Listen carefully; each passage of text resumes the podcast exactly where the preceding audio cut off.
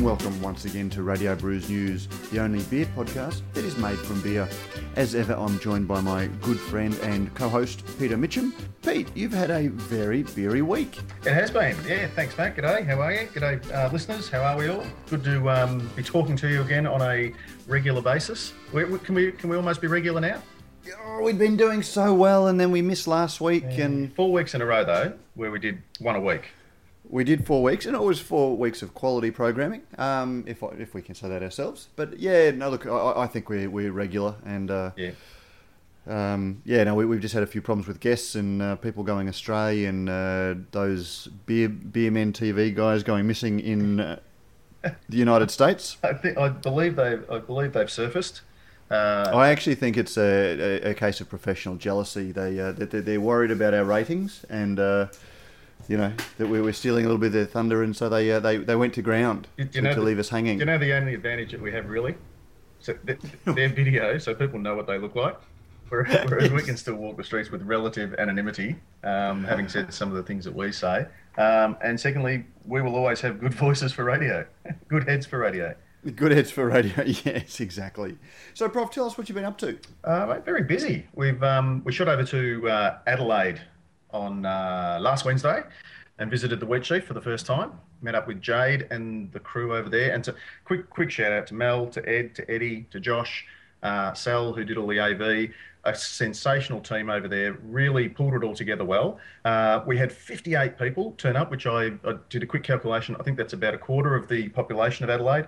Uh, they all turned out there at the Wheat Sheaf on, on a Wednesday night, on a school night, uh, to uh, watch Beer Wars, the movie, uh, to watch me, you know, doing a, a, a solo hosting without uh, my uh, erstwhile partner, which was a little bit odd. It was funny, sort of not having somebody to bounce off. I had to do all the gags and all the straight stuff. I'm sorry about that, mate, but uh, yeah, No, un- unfortunately, um, know, as, as we've talked about in the past, we're we're, we're the not hamster exactly on the wheel can only generate so much income. exactly exactly. And uh, the, I, should say that the Wheaty have recently come on as uh, sponsors of uh, Australian Brews News, and we promptly spent their sponsorship money flying you to Adelaide. So uh, visiting them. Yeah, I tell you what, no, no, it was it was it was definitely well worth it. It was great to catch up with the um, uh, people over in Adelaide. A lot of people who I sort of knew via Twitter and things like that, um, and a lot of fans of the of the show, which is good. Um, and That's always nice to hopefully hear. We've, we've dragged a few new fans in as well. And then the panel discussion, the Brewers panel, ably led again by uh, Ben Kraus from Bridge Road Brewers, and ably supported by Al Turnbull from Lobethal Bierhaus, Simon Selleck from Brew Boys, and Gareth Andrews from the Steam Exchange down in Goolwa. he Um, made his way up. That was good of him. It, yeah, yeah, and uh, they really got into it um, and into the discussion as well. And it was interesting that the the topics that we sort of covered, the questions that came from the uh, from the, the audience, quite different to to that uh, that we saw in in both Melbourne and in Sydney. So it's interesting that while uh, some of the areas we sort of covered were were you know if you look at the Venn diagram, there's there's a little bit of a uh, a crossover and overlapping in the centre there, but a lot of the, the rest of it was sort of uh, was quite different, which is good. It, it shows that you know different people, different strokes for different folks. Excellent, excellent. So, well, we're heading up to, let's see, we've got Brisbane in uh, late November, around about the 29th, I think. Um, the week before that, we're at the Newcastle um, Craft Beer Week. Um, So, and it's on in Tasmania. We're gonna have to get more T-shirts printed. We're going to have to get more T-shirts. We're going to have to get more sponsors so we can afford these uh, these airfares. So uh, here we go, cap in hand once again. If, if, if you're a cashed up big brewery and you don't mind that we occasionally uh, throw stones at your marketing, give us a call. We have operators waiting. Um, what else has been happening, mate? Uh, Just uh, we, we're rolling around to the uh, uh, Great Australian Summer of Beer, where all of the big um, beers start launching their marketing campaigns. Yep. Um, I, don't, I don't know if you've seen the, the, the latest one from Carlton Draft that hit my desks hit my desk yesterday, um, where they're sending Rosso from American Rosso fame out uh, in character as a uh, corpulent publican To run a pub. to run a pub. Uh, we, look, I'm, Is I'm that, always is that suggesting that any idiot could, any, any idiot could run a pub that serves Carlton Draft, or is it uh, um, is it trying to tap into a, an existing? I don't know. What, what are they doing? What, Look, what's the go with that? you know, uh, I I guess it- this is the difficulty that um, large brewers have got. You know, because beer is meant to be funny, Um, but you know, when they play to such stereotypes, all it does is rein, re- reinforce all of the great negatives that there are about beer. You know that it's you know boorish and blokey, and you know Yeah. I, I, I, it, it, when beer is declining so quickly, um, and so many people are disinterested in it, playing to stereotypes is really picking the lowest of the low hanging fruit, and there's not much of that left to do. And I, I think that those sorts of, and then there's, they've also got the Chervo race where they dress guys up in uh, uh, Carlton Draft, you know, outfits Stubby and costumes and th- yeah. and send them racing down the, the racetrack. You know, you know th- those sorts of things. You know, I, I- I think do nothing to elevate beer or, or you know, I, I don't know. I, I I don't know what the answer is, except that you know the, the, the same brewery, which is uh, you know Foster's, has excelled itself with some of the humour that they've shown in ads that doesn't have the same you know level of pandering to the lowest common denominator. I, I thought Yeah, the um, I think when they don't take themselves uh, all that seriously, I think it, you know, it, i.e. the you know the big ad, um, and have a bit of fun with it, yeah, sort and, of it elevates the whole thing. You know, it, it, it highlights how you know how beer doesn't take itself too seriously. Neither should you. Uh, but then they, yeah. But it doesn't actually damage the product itself. You know, the, the big ad was funny, it was clever, um, you know, it had all of those things, but it wasn't. It, it didn't make beer look stupid. Yeah, Um, and yeah. same with the regulars. You know, the Oh, I'm regulars looking at you, four blokes on a boat. yeah. oh look, I mean, even that. I mean, those, those ads. They got that built yet? No, well, that, that, that was a bit of a washout, but it's always what is it? There, was a, a great thing on the first season of the Gruen transfer when they were looking at the advertising, and you know, beer ads always have four blokes in them because you can't have one bloke drinking by himself because Sad. he, he, he's sad and lonely and, and alcoholic. Two, they Two could blokes, be gay. Gay. Three just doesn't quite work. You know, it's a little bit you know the third wheel, but four Yeah. has that right Two- number. Two of them are going to hook up, and one's going to be left driving the car. Exactly, Um, yeah. but they're but they're never metrosexuals. You know, that they're never they- they've always got a little bit of a stubble. They're you know they're not so good looking as to be threatening. Um, Yeah, You know, yeah. all, all of those sorts of things. But If, know, if they're showing if they're showing upper shots, you can't help feeling that one of them's down below, giving them a scratch. I'm not sure what I'm not sure what you mean by that, Prof. But anyway, It kind of it kind of goes with yeah with stubble and um, lowest common denominators. Yeah. But, But look, yeah, at it, on a on a high, if, if we can move, do we want to move on or is we? no, we no, no. We'll move on. We caned them enough um, because on a um, a more positive note, and in, certainly in terms of putting beer into a favourable spotlight, uh, Tuesday night I was at uh, Ale Stars, as I have been regularly for the last uh, three and a half years since it began, and uh, the the inaugural uh, episode of Q and Ales, which is the brainchild of uh, Guy Greenstone from the local tap house, along with his partner in crime and business, Steve Jeffares. Um, Steve talked about this a while back, I think back in episode six or seven. He did, which I, which I have to say sounds very much like what we're doing in Radio Brews News, or at least, and and we, we did a um, Skype uh, catch up with the Yeasty Boys uh, at one of my beer tastings recently. So not, know, I'll, I'll say that it's imitation, but good on It's them. the, the, the first time it's ever been done at the local tap house in St Kilda on a Tuesday night with Garrett Oliver from Brooklyn Brewery. Went really well. Um, worked through a couple of technical hitches, um, uh, but eventually got him on. It was 6 a.m. their time. Uh, so after about an hour of discussion, he, he cracked his first beer and shared it with us via satellite. Um, and it, look, it was a great night. A good crowd in, very receptive. Uh, staggered out a little bit later uh, for a school night than uh, than perhaps we're, we're used to at Ale Stars. But I think that the concept has certainly got legs, uh, and it will it will all go together um, on Tap House TV, which is coming to a YouTube near you soon. Uh, and a collection of, of these will all sort of be put up. So it'll be great to sort of to um, to tap into the the whole international beer scene um, at a local level and, and with a local flavour. And of course, Garrett's got a new book out, The Oxford Companion to Beer, um, which just as we're going to print, uh, there's been a story coming out from one of my favourite beer historians, a fellow in the UK called Martyn Cornell, um, who, you know, rather than just receiving, um, you know, the presumed wisdom or the uh, you know the accepted stories of beer, he goes back Yep. and researches them quite thoroughly, and he sounds quite distressed about some of the myths that have been um, per, you know, perpetuated in the Oxford Companion to Beer. So I've said to you already that we're keen to get him on um, to do a, um, a podcast looking at great beer myths, and I think now's a good time to do it. So we might even try and set him up for next week if he's available.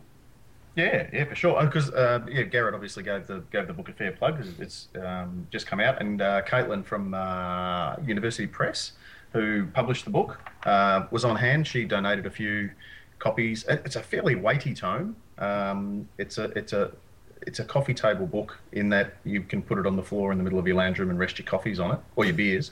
Um, so it's not sort of it's not the sort of thing you sit and, and read. It's it's a very much a reference sort of book. But interesting that um, yeah, look, I, I, guess you know we talk about accepted wisdom and we talk about uh, um, the stories that have I guess become true. Uh, it, it's a it, look, it's a beautiful, beautifully presented uh, book, but it will be interesting to see uh, or, or, listen to another opinion on some of the stories held therein. Yeah, well, we'll see if we can get Martin on. And uh, now we probably should get on with today's show. Um, today we enter the par- parallel universe, uh, Pete. We're talking to we're talking to uh, a fellow that describes himself as a maverick beer importer um, by the name of Sean Nayland, who uh, he was formerly involved with the Barons uh, Brewery, um, yep. but now he's got himself a uh, beer website called uh, saveonliquor.com.au, and he also imports uh, Stella and Beck's and Heineken and those sorts of beers, uh, and trumpets the fact that they're genuine imports, not the falsies as he calls them. Um, and so we're going to have a bit of a chat to him today about, you know, whether it's it's a good thing or a bad thing that he's uh, bringing them in. Um, obviously, well, I think we can take it for what his view is, but we're going to explore a few of the issues around it, and uh, you know, I- I- exactly why it is. Um, now, we'd hope to do this in tandem with getting somebody from Foster's on, but it's just uh, been a little bit difficult to tee up. Um, we've been waiting for them to make their general manager available. Um, unfortunately, with big, uh, one of the great things about craft breweries is that you can just phone uh, the number, and most likely the brewer will pick it up, and you can mm. talk straight to them. With a with a business like Foster's, they have designated people that can talk about certain subjects, and trying to get that right person uh, on is proving a little bit difficult. So, yeah. rather than push it on, we'll uh, have a chat to to Sean and uh, explore some of those issues, and hopefully, you know, get one of the big brewers because um, we touched on with. Uh, uh, Bill Taylor, the the whole idea of brewing under license um, when we spoke to him a couple of weeks ago. Yeah. Um, so hopefully we'll get uh, somebody and probably uh, somebody from Foster's to have a bit of a chat, um, given Sean's importing some of the beers that they have beers the license they, to sell. Yeah, exactly. And I think too, this this um, for the listeners uh, who have stuck with us to this point of the podcast, it'll be an interesting one along the lines of sort of you know I guess uh, the contract brewing debate, um, the grey import debate that we've sort of touched on. It'll probably, if nothing else, it'll debunk some of the myths I think that surround uh, parallel versus grey importing and, and how it actually works and, and what it means to the consumer and uh, you know price differences and all that sort of thing. So I'm, I'm actually quite keen to speak to Sean and uh, find out what the what the game is all about. Well, let, us get on. And yes, we're joined by Sean Nayland from saveonliquor.com.au, uh, a man who prides himself on parallel importing famous brand beers. Sean, welcome to Radio Brews News. Thank you. Thank you for putting me on. Mate, you, you've had a fairly long career in beer in Australia, um, comparatively um, these days. You were involved in Barons for a while there. Yes, I was one of the founders back in 2005 so uh, with Scott Garnett and Rich Adamson. So um, yes, and it all sort of fell apart uh, last year. So that was an interesting uh, career in the craft beer market of Australia. But it's I think we're probably still, two or three years a bit too early. It's still kicking along. I've seen it advertised somewhere recently. Is it no, still? No, I think I think you'll find that it'll collapse in the next couple of weeks. Ah. It, so um, I know what's going on with that company, and it's uh, it's it's falling apart. So it's a shame. Can we, can we say that you, you learn a lot? Can we can we tell our listeners they heard it first on Radio Brews News? We've, oh, yes. just, we've never broken a story. It will be going to liquidation, so, so it's full stop. So. Fair enough. And uh, now you've uh, you, have you've, you've got yourself uh, saveonliquor.com.au and you're bringing beers into Australia by the container load, judging by your tweet feed. Um, tell us a little bit about your, your, current business. Well, the current business is um, a company called Save on Liquor parallel.com.au. And uh, look, I'm doing, I'm bringing in about at this stage 15 containers a month. Uh, I should take that up to about 30 to 45 in the next say three months because obviously summer's a bit better. But what we're finding is that uh, the independent liquor stores are finding it difficult going up against the majors like Woolies and Coles, uh, especially the current position of say Moe at 44.95. No one can compete on that price point from Woolworths. So, um, so what they've got to do, a lot of the retailers are looking for better ways of bringing product in and um, cheaper ways, obviously. And that's only the only real way is probably parallel importing, and that's why the market's increased in that area. So what I'm trying to do is bring in a fair amount of uh, champagnes and beers, and then uh, sell it to the wholesalers and to the retailers. But also, um, I've now discovered that look, why not offer it to the consumer? So uh, we're offering, you know, the same sort of well, a bit, bit better deals to the consumer, so they can um, benefit from um, parallel importing. Okay, now I mean that, that raises a whole lot of things, but I think we'll put the uh, horse before the cart. Um, whereabouts do you get your beer from? Oh, um, European suppliers. okay, so it's, a trade secret that one, but yeah, European suppliers. Look, you'll find that parallel importing. It's quite funny overseas. What I find there was a conference in Cairns about three weeks ago uh, for parallel, and do you know what? Companies like Heineken and various other companies even had their boats and were talking to people out at the uh, on the you know on the um, the ports and various other things. So you'll find that um, there are always allocations for frontline uh, retail, and then there's always allocations for back end uh, parallel importing. So uh, you know a lot of the stuff comes from the factory itself, and a lot of stuff comes from other areas. So it's an interesting play. I find uh, parallel importing an interesting business. Well, what you're suggesting is that a, brewery like Stella or Heineken is selling to people knowing that it's going to the parallel importing? Yes, I am. And but, but, that's a known fact. It's not like something special or secretive. okay. Yeah. I mean, even distributors. I mean, that's where I mean you'll find that distributors do the same thing. Um, uh, they price balance. I mean, if you've got a market that is you have a distributor that's you know quite expensive. Um, uh, various people will parallel import into that market space to balance out that price point. Okay. So it's, you know, it's we, we, we, might come to price in a second, but do you, as a parallel importer, you don't get your beer directly from uh. Stella, for example. The the truck doesn't leave Stella, drive to the no, docks, no, it doesn't drive. and put it on a ship. Yeah, it comes through certain suppliers, which you know, uh, all on the internet. I've got to tell you. So it's not, uh, and you just got to create relationships with the right ones the ones that supply you authentic, you know. Okay, well, where do they get the beer from? They get it from the suppliers, the uh, breweries. Directly. Um, yes, I don't know how they do that. That's not my concern. My concern, and I don't think we'll ever know that. My concern is when I purchase a product that it's authentic and it's you know it's got enough date on it. It's got ten plus months date on it, so that the consumer here gets a good product. Okay. the retailer. Okay, well, I guess one one of the suggestions that comes from the, the big breweries is that the product that is coming in in parallel is often inferior um, to the, the, local one because you know it, it's being sent from uh, net the you know from Belgium um, to here, but it's not even which is a long enough trip for any beer anyway. Um, but when it's going via parallel importers, it's going through at least one additional set of hands, which will be slowing that process down even further. Um, yeah, well, look, I, look, most of my dates that I've brought in are around 10, 10 months. Um, I don't try, try not to go below that, maybe sometimes nine, so, you know, kill me if I'm wrong, but, you know, so if, yeah, okay, we lose one or two months when you say you've got nine months left, what sort of dates are being put on it in the first place? You know, is it being, is it got a twelve month use yeah, 12 by date? date? Normal twelve month dates. Yeah. How are you able to get, given that it you know takes uh, a, a, good four to six weeks for the ship to get here anyway? Um, how are you getting the beer here? You know, within pretty much right on that time. Uh, through the distributors, as I said, look, you've got to understand that the parallel network is that you know if you're a distributor in some certain country in Europe, and you're a Heineken distributor, so you will get say 20,000 cases, and you know you can only sell 10. So where do the other 10 go? But you don't want to lose your Heineken contract. So therefore, bang, it goes out the back door straight away within seconds. So in some ways, I mean, I've seen 11 months.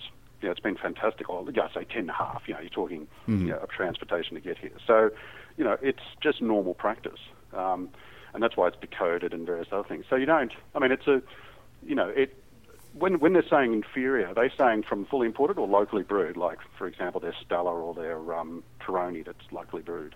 Well, they're, they're just saying that the you know the, the act of shipping it halfway across the world in unair conditioned or in, in uncooled containers um, often leads to a, a, an inferior product because it is being going stale, and even if it's within well, the by yeah, I'm not totally. And you know, I've been in the beer industry, and I know that that would be what I would say if I was, you know, Tooheys or Foster's or um, Coke. You know, I mean, you'd have to say that because that is their defence. And look, I mean, that's a that's a valid point. Um, but what I get insulted with is using Corona as an example. I mean, their Foster's are selling Corona at, um, you know, you can buy Corona what, 19.95 a six pack. I mean, that's just absurd. Okay, we'll, we'll get to price in in, in a sec. Um, but okay, so there are European distributors that are buying 20 uh, container loads, knowing they can't I mean, that's sell one them. example. There are many others, but that's a, that's a common point. point, and that's a common point right through spirits and um, champagne. Well, not so much champagnes, but definitely spirits and uh, beers. Beers definitely. Uh, but that's one element on, on how it's obtained. Okay, now, I mean, it's all legitimate. It's all legitimate. I mean, there's no like, you know, there's no issues. Well, the, the suppliers that I use are very legitimate and are well known and world renowned. Um, turn over many billions of dollars and basically fund. I mean, one of them is the largest supplier of parallel import for Woolworths. So, you know, I think they're they're at a stage at about 400 million a year in parallel importing. So it's those sort of numbers. It's quite sizable if you think about it. Okay, uh, we, we, might just look at the, the, the beer itself, though. Um, yep. you, you, mentioned before about codes being removed um, from, from the product. Um, can you just explain what that is? What, what you mean by that? Well, it's only the distributor code. It's not the uh, batch numbers and Bruce. They remain, they remain, and the best before dates remain. But it's just the distributor codes. So therefore, the the you know, the, it can't be traced back to. That's what parallel is all about. Mm. Um, yeah, it can't be traced back to where it was originated from, like the distributor. But so doesn't that? And this oh, is all common knowledge. I mean, it's not something that's. Oh no, no, I appreciate that. I, have actually seen price lists from. Uh, from distributors such as you such as you sort of mentioned. I don't know whether it's the one that you get yours from, but they actually advertise the fact that their CDN codes are they or um, uh, are, are, removed. Yeah, the, all I know it's either you can buy it either coded or decoded. Yeah. Um, and that doesn't phase us whatsoever. It doesn't worry. Um, no, no, it, it, it doesn't save. But doesn't that then hide the provenance of the beer? So uh, a punter that's buying uh, beer in a bottle shop here, if there is a problem with it, they've got no ability to, to then trace no, back. No, the batch number's still there, so they can still track a batch number. Well, that they can sorry that yeah that they can still um, track a batch number. they can number. Still track back to the brewery, but they can't track it back to the distributor. But so they've got so no idea. Got issue, well, if you've got an issue with a particular batch, uh, that can be refunded or returned. But that's assuming that, that's assuming there was a batch problem at the brewery. But if if uh, it's a if it's a beer that's been through two or three sets of hands, um, and the handling of the beer has led to a, a, a, problem creeping in just in terms of freshness or the, the way it's been stored. Um, they've got no ability to, to, to, check the provenance and the, the, the problems. Um, that they can have... retrace through the batch number back to the particular batch number. But I must say, just on that, this is the problem that I had with uh, back at Barons. Um, you know, everyone was going on about, you know, the taste, the quality of beer, which is, you know, we tried our hardest to, you know, achieve that, like all craft brewers do in this country. But then you get, funny thing is you do all this uh, warehousing, make sure it's all cool, climbing, you know, um, air conditioning, various other things, and then you get the guy delivers it, delivers it from the warehouse or whatever, and parks the cases outside in a pallet next to the retailer in the in the hot 38, 40 degrees sun how many times have you walked by and seen or seen a um, Foster's truck or whatever the particular truck is that's driving down Sydney or Melbourne, uh, open air with the sun burning down on it, or sitting next to a retailer? I mean, it's just, I think sometimes it doesn't take much for it to deteriorate beer. So I think you know when brewers and various other people start pointing fingers at those sort of situations, I mean, you know, it's a common, it's common in even mainstream beer companies that there are issues in transportation. Absolutely, and, and, and Yeah. you, you won't hear And me. that's what uh, annoys when I was in the craft beer because the craft guys really go out of their way to try and protect that. And this is Australian craft, and they really take care of their beers, and I really appreciate. I, I appreciate a good craft beer. Don't worry about that. And that's why I get a bit cross or you know defend it when they're saying um, then the mainstreams are you know waving their stick saying this is you know this is bad quality. It's shipped this far and that far. And then drive a truck down Sydney open air, and it's um, being burnt to uh, or cooked by the sun for half an hour to an hour. No, I, I, I Which, you know, appreciate that. No, no, I appreciate that. Um, but does you know the, the the fact that in in the last mile, we'll call it, the distribution to the last mile um, is is done in a certain way. Does that legitimise the fact that you know uh, the the handling between Belgium and Australia, for example, um, does that make it then it okay? It goes through certain. I've got to say that the the Belgian warehouses and the Bond stores, like Ludenslut, are as sophisticated as you'll ever get. Um, they deal in much bigger positions in alcohol than Australia's probably ever seen collectively. Uh, there's only three or four of the Bond stores. So beer goes into those Bond stores well taken care of, or alcohol, and then gets sent out. And you should see the conditions are absolutely brilliant. I mean, I wish we had them here. Okay, but So how, how do we know? How do you say that? But the the distributor codes are scratched off.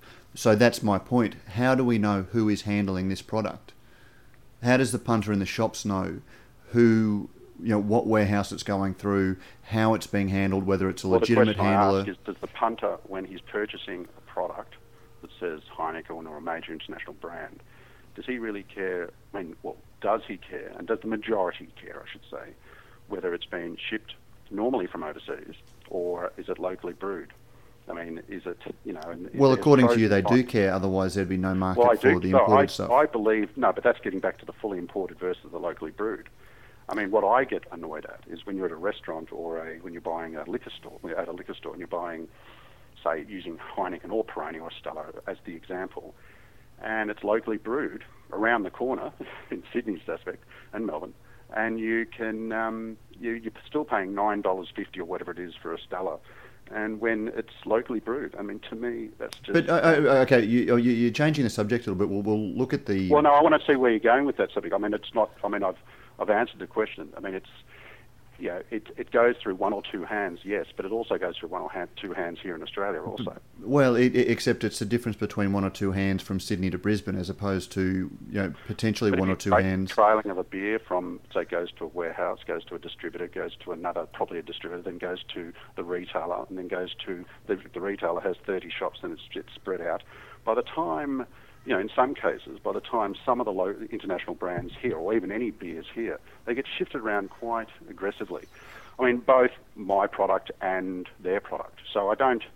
It's. I'm trying to answer the question because it's. But you know, I well, okay, but can't well, yeah, they're all the same. well, except one of them spends six weeks on a ship. Oh yeah, no, uh, no, no. Look, in, in saying- addition to it, but, But can I tell you, the- I agree. I mean, the- yes, the- you are correct. If you could, but then to me, the opposition to that is that it's been locally brewed, and I still, in every taste testing I've done, and I'm sure that you know this is going to be an argument all the time, is there a difference between the locally brewed Stella and the authentic Stella? I believe there is. Okay, So, that, that, that's you know, something. that- that, will- that, that's that- another question. Oh yeah, and that, that's something I wanted to, to, to come to. But But I'm what just I'm trying saying to. to you is that you can have it locally brewed today, and you can have it fresh, and it's fantastic, and that's what you think that's fantastic. Or you can have an authentic, fully imported Stella that's probably been four to six weeks on the water. Yes, correct. But is there a difference in taste? I still believe there is. But I'm well. Okay, we'll, we'll come to the to, to the actual way, taste of the. We'll, we'll we'll come to the taste of the base beer. But I'm just trying to work out when uh, these beers have their DF markings um, uh, taken off. Um, Yep. They're decoded.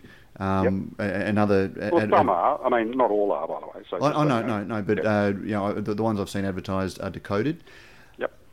How is the punter um, going to know, you know, the provenance of that beer? You know, whether it's been well looked after un, un, until they buy it. Um, how are they going to know wh- what, how many hands that beer's been through, how it's been stored? Um, you know, at, at least in, in, in the most macro sense. Well, all I can answer that question is that I believe that it's being handled by absolute professionals. You know, these companies in Lud and and various other markets, they deal with a lot more alcohol than you know two or three containers going to Australia. Um, I think they're in some ways much more professional, and you know the warehousing facilities there um, would be probably be the best in the world. Um, in some, or, sorry, yes, they would be the best in the world. Uh, those bond houses. Now, you know, I don't. I've seen a lot of the warehouses in Australia because I've been in this business for some time, and I wouldn't comment on some of the conditions here. So I don't know. Look, I can't answer that question. I would consider them being uh, pretty close to the same or even better the conditions that the uh, beer has. The only difference, and I, you know, I can't stop that, is it's probably you know six to eight weeks or six weeks on average um, best before date. So best I, I can't beat that because it does travel a very long way. But if Foster's or Tooheys or CAA would uh, basically um, import the product, um, you would still have similar conditions. Except they would be getting it straight from the brewery. So, you know, assuming that there is. But it'd still go through, I've got to say, it'd probably still go through. They get it straight from the brewery, but it'd still have to go through the, the bonded warehouses that I probably use because there's not many, you know, you still have to go to the port, and these bonded warehouses are at port. So they would still have to go through the port, do the same shipping, uh, similar shipping. Um, you know, there's nothing difference between you know, you can do the same shipping standards as uh, Foster's or the other products. So I don't know. There's there's pluses and minuses. So I can't guarantee that every product is uh, perfect, but I can, and but so can't Foster's. Okay, so the, but the beer that you buy, um, you're buying from European distributors, not European distributors that send to say Singapore and it spends time no, in a warehouse not. in Singapore. No, I bypass Asia altogether. Okay, so this is direct I would I would say that look, I've spent a lot of time building this position, and to make sure that look, I agree there are some interesting players in the market space that buy from certain markets that I wouldn't touch, and but that's like anything, you know, you wouldn't buy you know certain products from certain markets because it's just not the right thing to do. Okay. So I, I buy from people who have been in the business for 20 to 30 to 50 years, have got high standard in, uh, and they're looking for long-term arrangements, and they're looking for they supply some of them supply Woolworths and Coles. You know. So, you know, it's not a, it's nothing new in this game, nothing new in this business. It's all it is is providing a, a, a sorry, a similar product or the same product at a, I think, a better price, and that's that's the business I'm in. Well, l- looking at the price, uh, sorry, Pete, did you have something to ask? Yeah, no, I was just going to say at the end of the day, it probably that's what it comes down to. Is you know we've, we've sort of touched on on taste and whatever. What what at the end of the day, what are you offering the um, the consumer in terms of you know uh, in terms of price?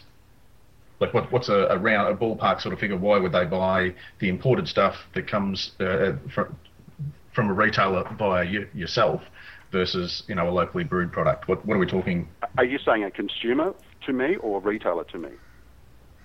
Uh, oh, either or. What I guess at the end of the day, well, uh, most of the people listening about, to us are the consumer. What are the, what are yeah, they? Well, the consumer. I mean, I side I mean, by side slab of Stella.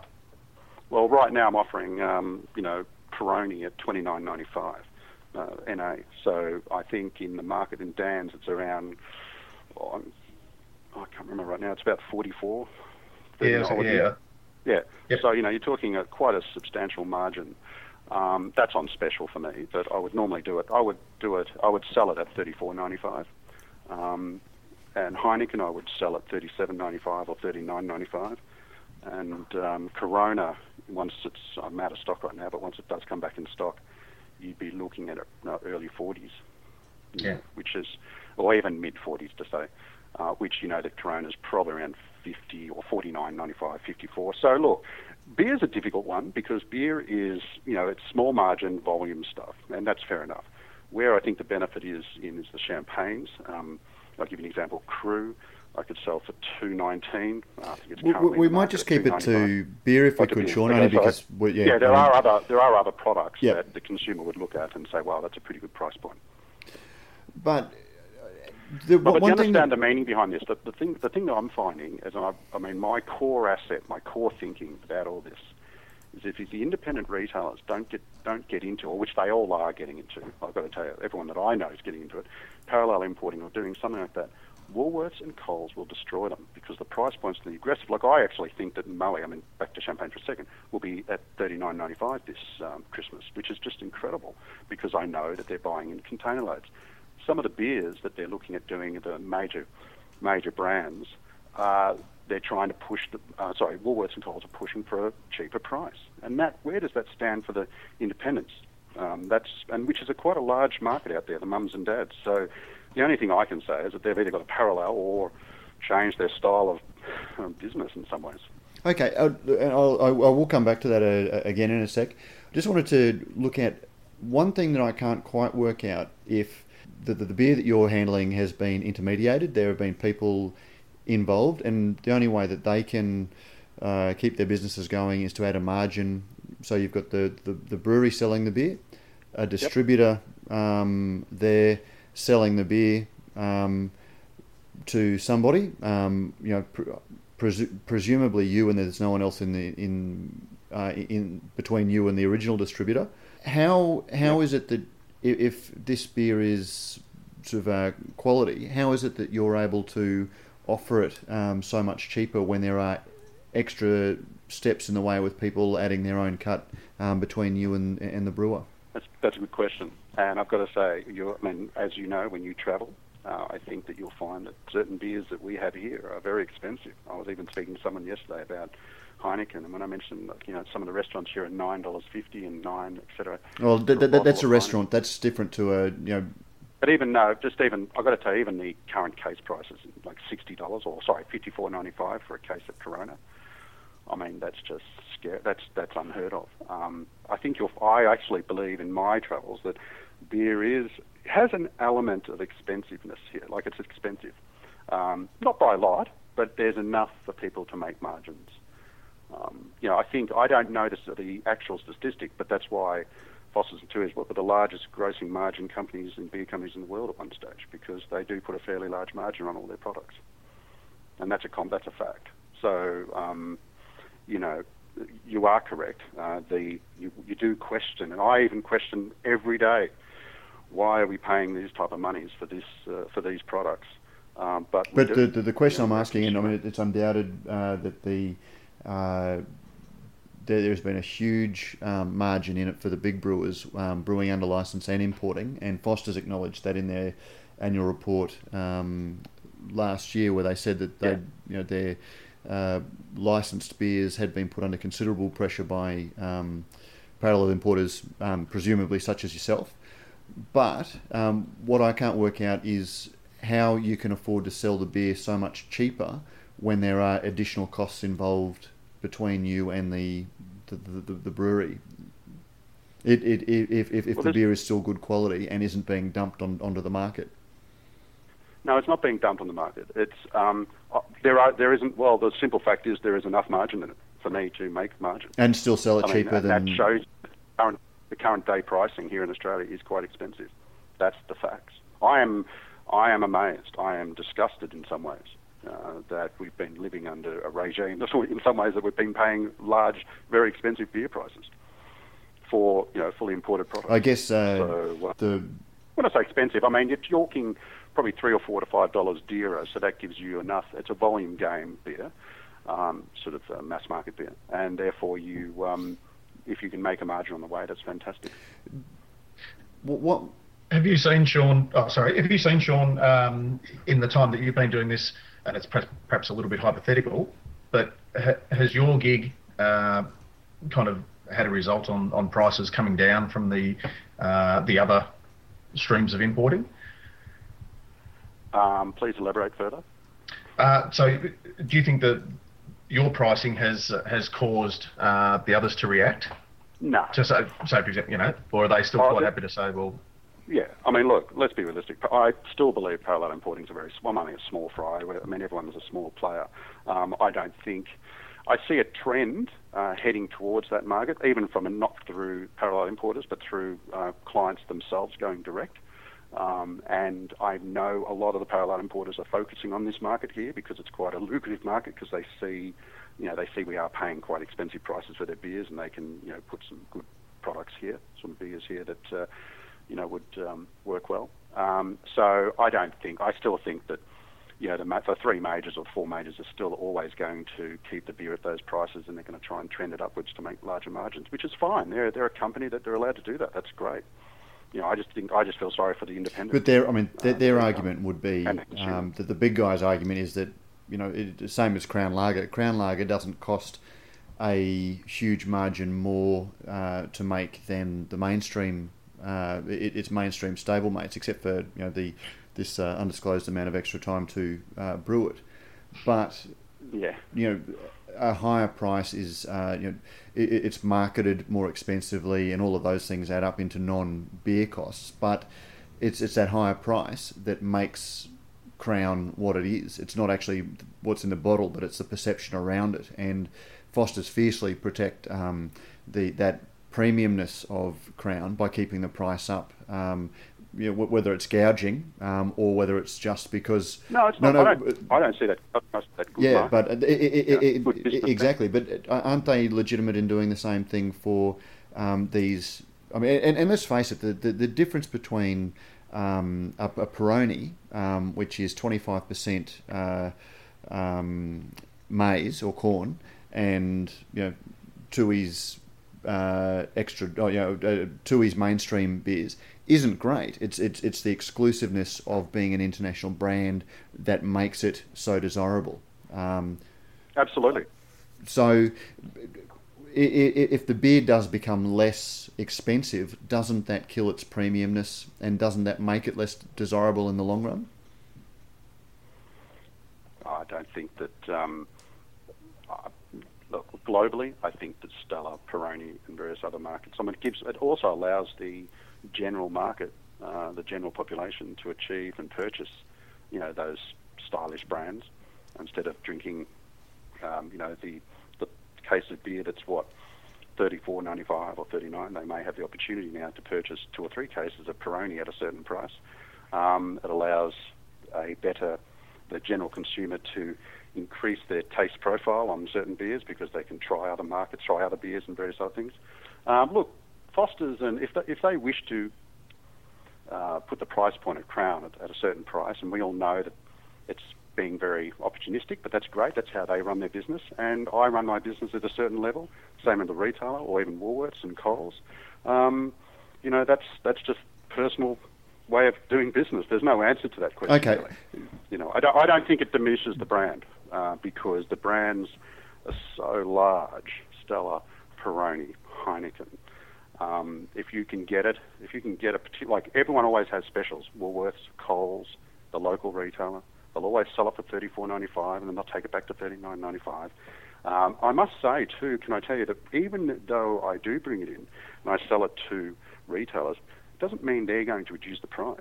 All it means is that they're going to get a bigger margin so they can survive and make some money. Okay. Um, instead of instead of buying from Foster's, let's say, just use, use example, as we all know, uh, VB and various other products, some retailers are actually making probably no margin on it or losing money just to get people through the door. But but on that, and, and, and you said that the there is enough margin in the imports um, and it's a volume game. How do you compete with somebody? And you, have also said that uh, you know, Dan Murphy's a parallel importing as well um, and Coles are, have got their own parallel importing brands. They're parallel importing on a massive scale. How are you competing um, in, you know, you, you do 15 container loads, they would be doing multiples of that. Oh, so how, how do you get, compete with them? That's a very good question. Um, it does get back to I've spent a fair amount of time building this business and finding the right players. There are certain players, and believe it or not, um, there are certain players in the market in the world that um, provide a top quality product at a reasonable price, and they're the ones. But I you said that you were buying um, from the same people that. No, some of them. The ones that I buy at a very good price, Coles and Woolies have not found yet. So they will eventually, but um, currently they're not. And um, I know who they're buying off, and you sort of do get to a point where it's all, you know, with what's coming into the market space. But uh, because that's just general knowledge, general intelligence. But yeah, that's a good question, a very good question. It just means probably I probably negotiated a lot harder and tried my hardest to get a better deal. So good for me. good for the retailer. I, I, I, I, can't help but think that if you were that good a negotiator, Woolworths would have you negotiating for them. Uh, they're, they're, no, no, they wouldn't. Uh, look, let's be honest, they wouldn't. And look, they're quite a. They're as I said, I'm a small player compared to a company that does a fair amount of business. And you know, let's let's bring it to reality. Um, they're a substantial player in the or they are the most substantial player in the liquor industry in Australia, and uh, they're you know that's their business. I'm just a very tiny. Okay, player. but uh, I mean. Uh, uh, but the question is, the answer to your question, there is margin in it for everybody. That's probably, you know, to right, get back to it. I can buy it at a good price, and so could you if you wanted to. Anyone can get on the net, Google away, and find the right suppliers. Over sometimes six to 12 months, you'll negotiate some good terms, and you can um, bring in alcohol or, or any product uh, from chips to toothpaste to anything um, at a particular good price. I, I guess, I mean, I, am still trying to work out um, the, the only way that we can uh, sort of uh, take your um, the, the quality of your product is is essentially on trust um, because the codes have been scratched off. Um, no, no, no, no. Some well, of the codes. I mean, as you, as you said on the, some of the prices, you can either buy it decoded yep. or coded. How are the codes taken off? Say, oh, they're cut off. Oh, I don't know. They're cut off, cut out of the pack, I suppose. Um, if you notice, some of them have little. You know, there is a particular code on each pack. And not on the and, bottles. Um, no, they're on the pack. Okay. Some are on the bottles. I mean, I'm just saying, but mostly on the pack. To answer that question. So, so there are no codes removed from the bottles or anything like that. Not in my product, no. Uh, not in the beers. There are certain pro- there are in certain spirits and various other things where the coding is done. Uh, there is actually either coding done with um, uh, what do you call those pens, those ultraviolet pens, and various other things. So, you know, I mean, there's many different ways that these things have uh, uh, sort of coded in, in that yeah. term. But but again, that gets back to the consumer. Does I mean it's a good question you asked, Matt. I'm not trying to get away from it, but I'm just saying that that is what it is, and there's nothing I can do about it. no, and, and, and again, I, am not I'm not trying to imp- I'm not trying to impugn your um, credibility or anything like that. But I'm, i guess the only, I'm trying to work out how other, how, how, other well, than just trust that Sean Allen is a good guy, um, those codes are on for a reason. It's to give people people a chance to you know so the brewery can track their product, but also so people that are interested enough to can you know determine the provenance of their product. Um, and, and, I know that at the start of last year, I think um, there was a large shipment of Corona that came in um, that turned out to have been a uh, you know, it was it was like uh, the, the, the dodgy um, uh, Tag Heuer watches that you, you, you pick up in China. Oh. It, it, it was no, absolutely. It, but again, that, again, as as I said earlier, if you, I think if you take the the attitude of importing through Asia, um, you're, I mean, there are some good importers in Asia. Don't get me wrong, but I don't deal with any of them.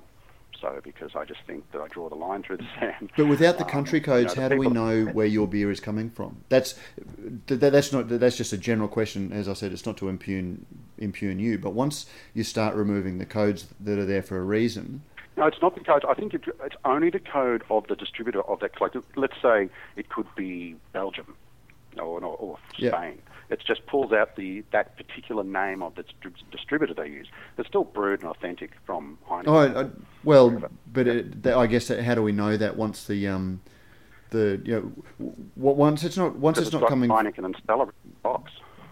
I mean, no, I, I'm just trying to get the right thing. you, do you realise what that code is? What they're taking off?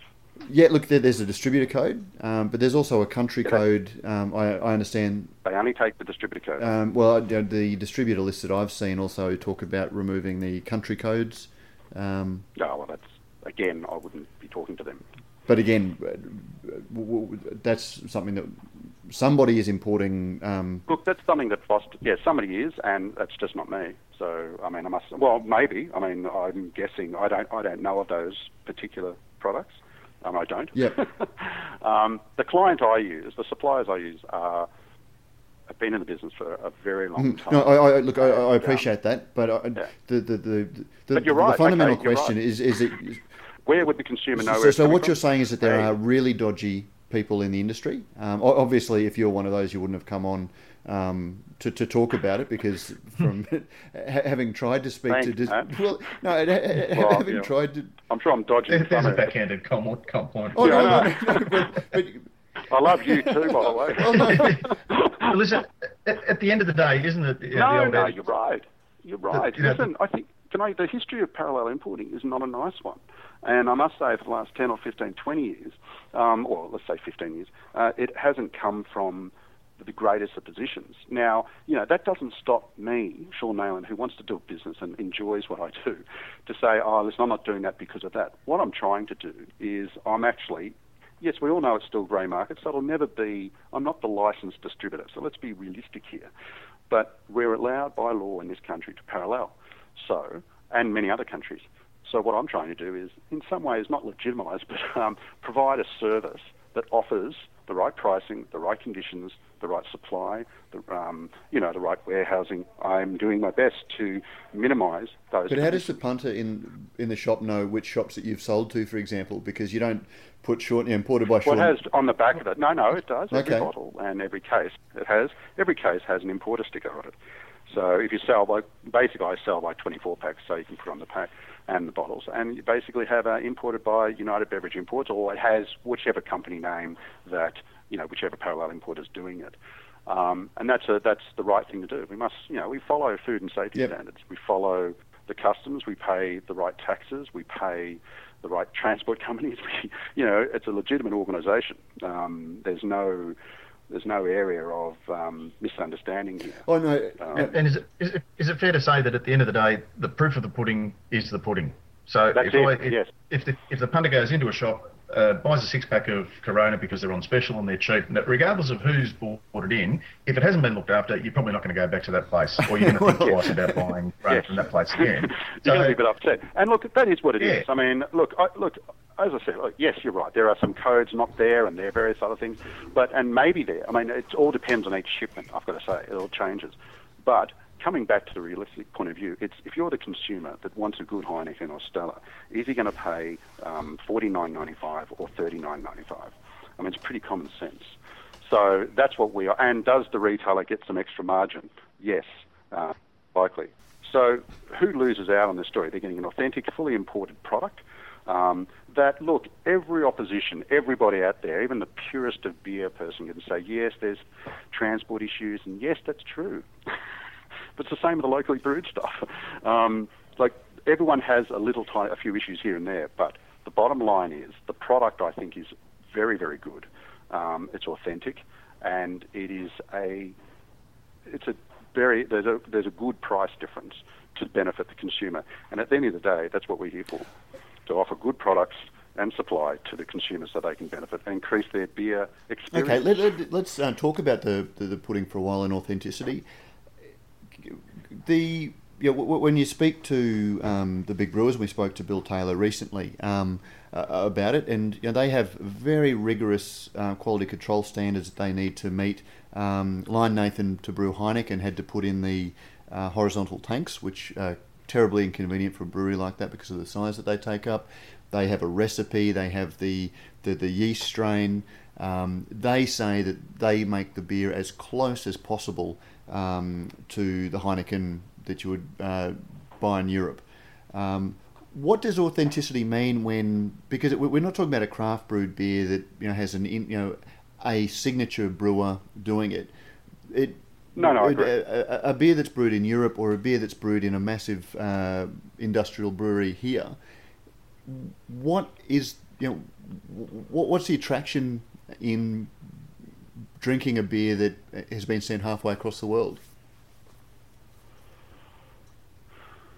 Good question. Um, in some t- in some uh, positions, in some areas, the packaging is different.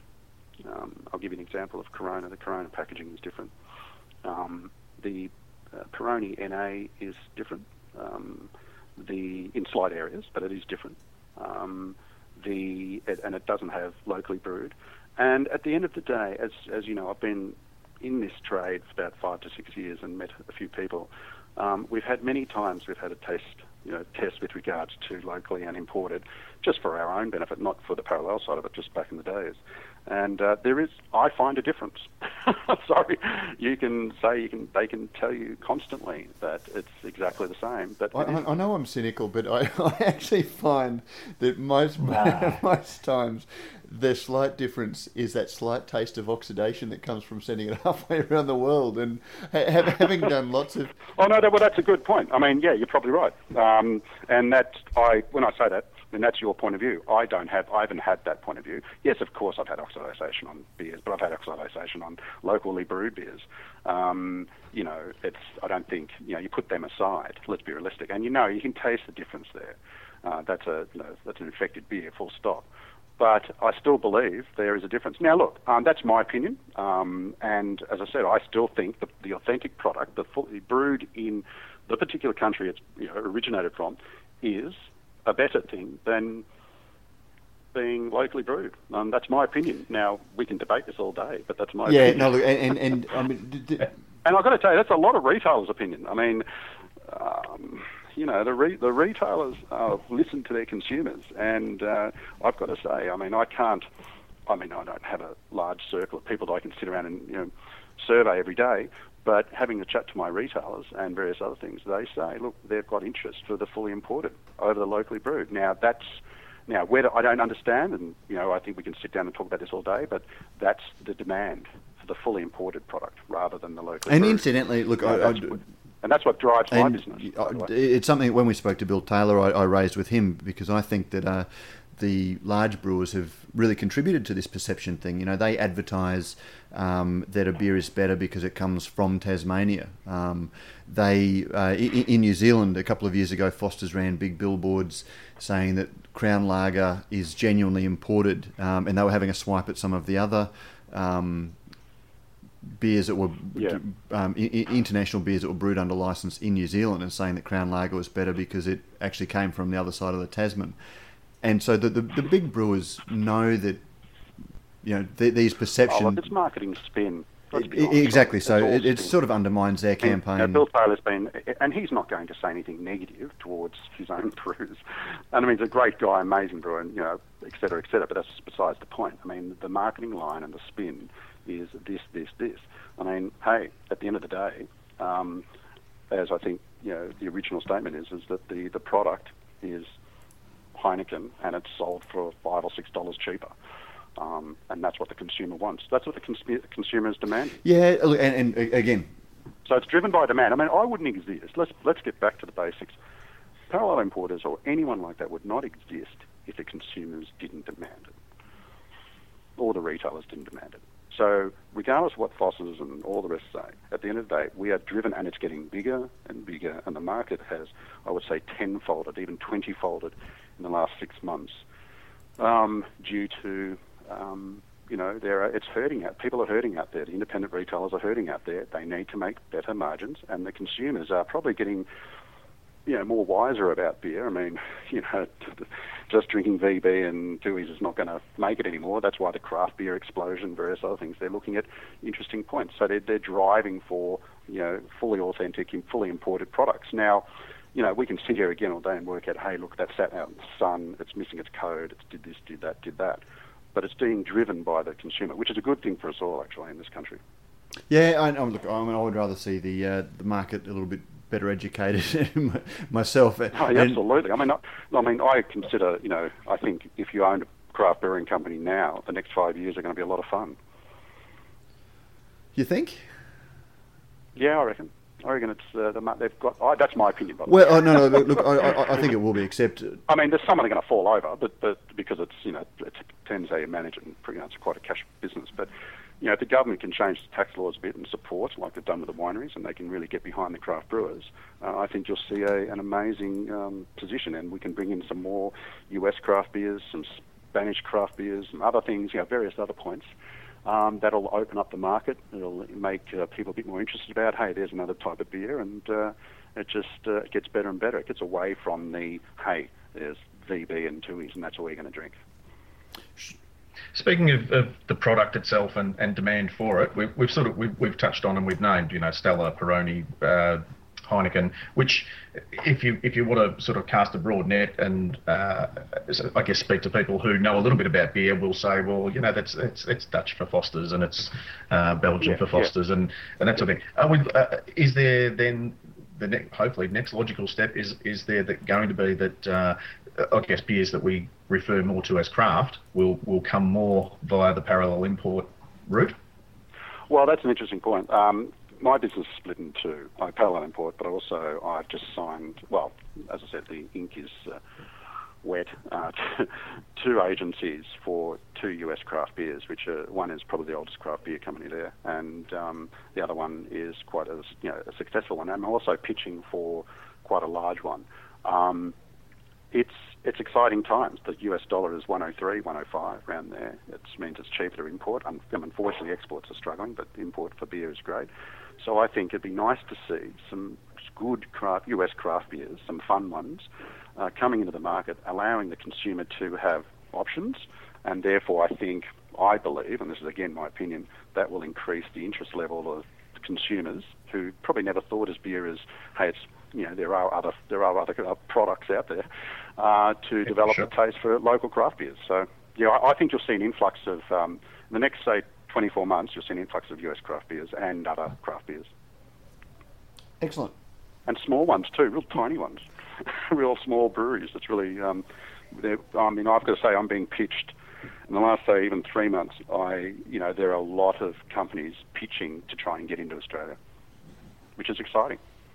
Excellent. Well, we'll wait and see what happens. Sean Nayland, welcome to. Oh, thank you very much for joining us on Radio Brews News, and you know, thank you very much for uh, sitting in the hot seat with us.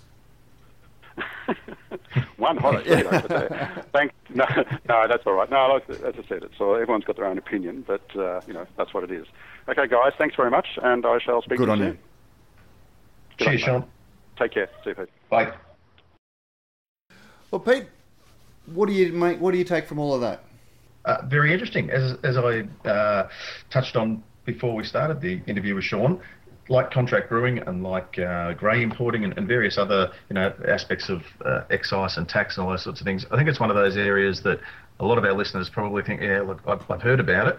Uh, I've heard catchwords like uh, decoding. I've heard about you know uh, label alteration. Uh, whenever you take the word importing, whatever, and you put another word in front of it, all of a sudden there's just some sort of dark mystique to it. So we, we, we hear grey importing and parallel importing, and it's almost as if well, it, it's you know the evil empire um, actually working against the accepted evil empire. But uh, so it was good, I think, to, to I guess debunk some of the myths about how you know where the beer comes from, how it gets here, um, and what happens to it. And, and uh, I really didn't mean to um, have a go at Sean himself about it um, because he was good enough to, to come on. You know, he's one of these guys that will actually come on and uh, and talk about it. But when when exactly. because of the nature of the business, you know, we'll never know where the beer comes from. Um, with the codes that um, would tell us where the beer's been being scratched off, which is the whole reason they scratch the codes off, so we don't know where they've been. Yeah. Um, you know, we we, we Well, or who's, Or- or who's- I, I, I, take that point. I understand where, you, where you're coming from there. At, at the end of the day, though, I honestly reckon when um, when price talks, provenance walks. I, I think if people, if the average, and we can talk about the average punter again, walks into the local bottle and uh, and good luck if, if it means that they're going more towards the, the mum and dad, you know, small independent uh, place rather than you know the big the big box guys, um, and they can buy something that's cheaper and look, even even if in 80, 90% of the cases, um, the stuff they're buying is on par with the stuff that they could buy that, that's, that's brewed in Laverton, uh, for example, isn't that a good thing? Yeah. Oh, well, see, see, this is where. Like, I don't yeah, know. See, I mean, Who hurts apart from the big guys, I guess? Or, but they still get they still sell their stuff, and they're still going to make their margins, and world keeps on spinning. oh no, no, ex- exactly. But Uh, I guess this is where I come from. Is that you know it's this constant uh, pursuit to buy things cheaper. Um, you know, Yeah. sure. Um, beer, beers like that's probably a Stella and. Beck's, and uh, you know, they have had very healthy margins um, built in for a long time. And when you see how much uh, a business like Foster's makes from Corona, um, and you see what it's it's landing for, you know, it, Corona is landing for less than twenty dollars. Um, uh, through through the, Yeah, the through the case. parallel importers, and admittedly there are all sorts of on costs involved in distributing it over here. But so there are very healthy margins in it. Um, that Well, it gives you an idea of, of what, what the actual liquid costs exactly exactly. The, the the big problem though is that the same mindset then starts flowing to uh, craft breweries, for example, and uh, you know, I, I think that we should be accustomed to paying more for good beer, um, and you know, you you, you, you can really separate um, craft beer from uh, the the Becks Stella and Heinekens of the world for a whole lot of reasons. Um, sure. A lot of uh, a lot of them are marketing. Um, but you know, a, a, a, a, just a good, honest all malt lager will never ever be able to, you know, from a, a, a small brewery making, you know, twelve hundred liter batches is never ever going to be able to compete on price uh, with, you know, Beck's whether it's imported or whether it's brewed under license here. Um, but yet, in in, Yeah, in, for in the punter's mind, this endless quest to get things cheaper. Um, really does put all sorts of pressure on both the you know it it, it sends us to um, the Dan Murphys um, where instead of going to the mum and uh, mum and dad stores which everyone likes to talk Yeah, about but or yeah. just the small independents um, and that's something that we all contribute to every time that we make a purchasing decision and I know I've said this in the past you know every time we buy a beer we make a choice about the future of the beer landscape and you know I know that I can save five or six bucks on a um, carton of Cooper's Pale Ale by going to Dan Murphy's, but that's the sort of Hmm. bread and butter beer, you know. So people will go along and get their BrewDog or whatever crazy craft beer from their little independent because they know that that's the only place that they'll get it. Um, and they'll pay, Yeah. you know, for, for the one or two bottles of it they buy, they will go off and uh, do that happily. But then for their bread and butter purchases, they go off to Dan Murphy's. The small independent bottle shops can't survive on. They, they you know they, they just don't move No, enough true. the craft beers.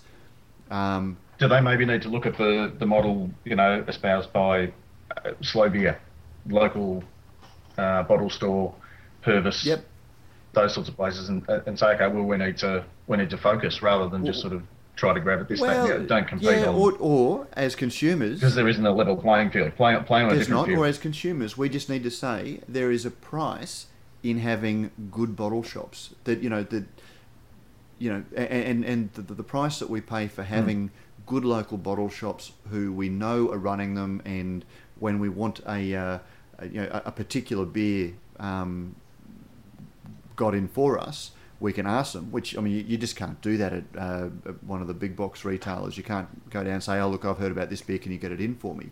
Um, and the, the price for all of those things um, is you know, maybe five dollars more for our carton of uh, Cooper's Pale as well, or our, you know five dollars more for our carton of uh, Little Creatures Pale Ale. Um, Yeah, yeah, or, or twenty cents in each is is even a- exactly, you know, it, makes it seem like yeah, look, it's, it's because it, it, it, it's it's and and again, that's look, that's what Radio Brews News and Australian Brews News does. It's it's it's putting all the um, the hypotheticals out there, and then uh, I think uh, I, I'd like to think that our listeners are discerning enough and um uh, knowledgeable enough to to follow their their conscience as much as their Well, wallet. it, it depends on what matters to you, and, and I know, look, I'm a, I'm a bit out of step Yeah, in, in, in my sure. views, and I, I like I won't buy the dollar milk at Coles, um, even though you can save a, a bit of money on it, because I th- you know I think that there is a long term cost in buying the cheapest thing, um, and uh, you know that that's I don't use petrol petrol discounts for the same. You know, I don't shop at petrol discounters. exactly yep for the yep. same reason. Yeah, and so yeah, each of us has to make our own make a, make our own statement, um, and you know the look at it from that point of view. And uh, I yeah, look, I did the same. Exactly, and I mean, and the, the whole Sure. parallel importing uh, of you know Becks and Stella and Heineken doesn't really worry me because I, I don't buy them anyway. Um, you know, so uh, E- so, so that doesn't. But it, it, it, it's But listen, speak, speaking of good beer too, because it's uh, it's what is it today? It's Thursday, the twentieth of October, two thousand eleven, um, and that means uh, Victorian Microbrewery Showcase time uh, down here in Melbourne. 20 plus brewers are setting up their stalls as we speak, waiting for me to get in there. And uh, and the other thing too that uh, would be interesting because we were we, we did touch a little bit on uh, restaurants and restaurant beer lists and, and prices and that sort of thing. Uh, VAMI, the Victorian Association of Microbrewers Inc., has organised uh, a bit of a presentation on uh, creating a, a beer list. So reaching out to, to those people in restaurants who are uh, sommeliers, cicerones, uh, beer fetchers, whatever you want to call them, um, beeristas. Uh, to come along, listen to James Greenfield, who's had a little bit of experience in um, in the retail side of, of uh, like bottle shop side of, of beers, uh, and has been on board since the opening of Josie Bones uh, restaurant down here in Collingwood, uh, and he'll be presenting uh, before the microbrewery showcase uh, a little one-hour presentation. So that's going to be fun. Well, So not that I'm trying to, I, I'd better let you go do need to because I keep moving. forgetting that because all the good beers. that there is an hour difference. So I'll let you go, Prof. Good to talk to you as ever. Um, I'll take us out now. We've actually had um, one of Now, is this is this the legitimate uh, iTunes uh, music, or uh, have you got this through a parallel? Um, you know, this one has actually been sent to me. Uh, If it's legitimate, people are sending people are sending in oompah people are sending in Kidding. oompah music.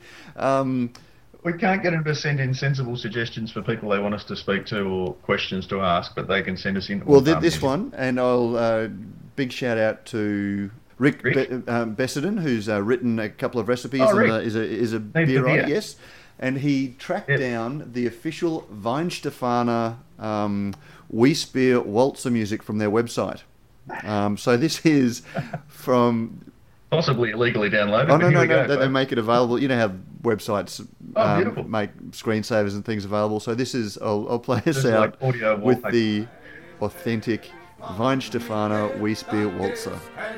Good talking to you, Prof. Beautiful. Prof. Uh, enjoy the Microbrewer Showcase and uh, talk to you next week. Shall do. Cheers, listeners. Have a good one. Oh, this is good. That's very lunch Excellent. Lovely. Drum ist verwunder, das Weißbier so geschmeckt.